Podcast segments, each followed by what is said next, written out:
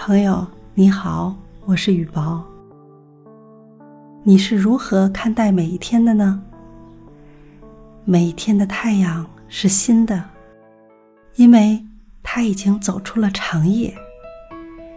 每一天的自己也是新的，因为你已经告别了昨天。舒缓一下心情，伸一个懒腰。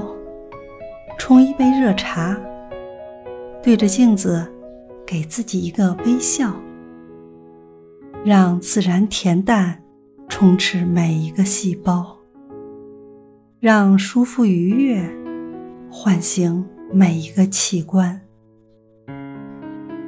爱自己不是罪过，让自身高效自律，才能发挥最大潜能，创造。